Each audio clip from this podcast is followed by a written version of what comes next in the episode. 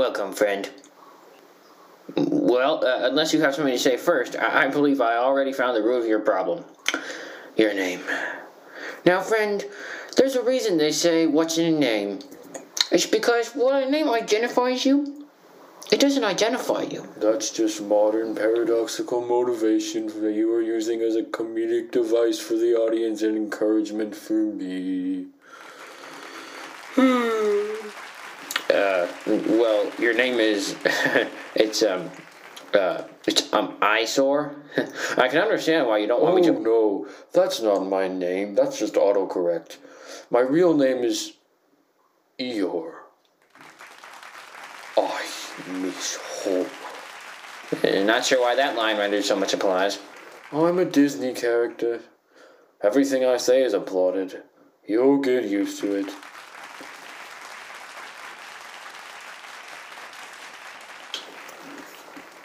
Well, I'm sorry for the mistake. I just thought you were another depressed, tailless, overweight donkey.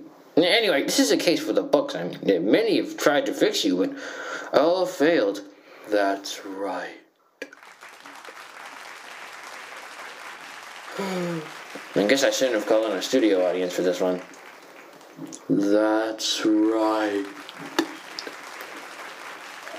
Oh my gosh, this is about to drive me insane! Hey.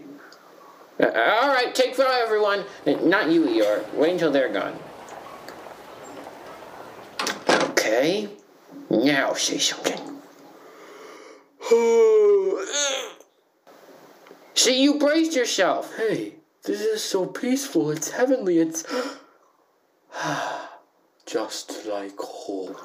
Try these, Eeyore. They're called AirPods Pro. Modern product placement that you're trying to sell to listeners and use as an encouragement for me. This is true, but but trust me. Go outside with these, and you'll never have to hear applause again. Okay, if you say so. Thanks. Uh, wait, sorry, sorry. That'll be uh, two hundred plus the price of the AirPod. Oh, no problem.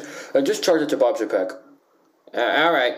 Hey, you can't hear anything, so don't cross the street. Oh. No worries, I'm stuffed. Only a dime for needle and thread. I did not need to see that.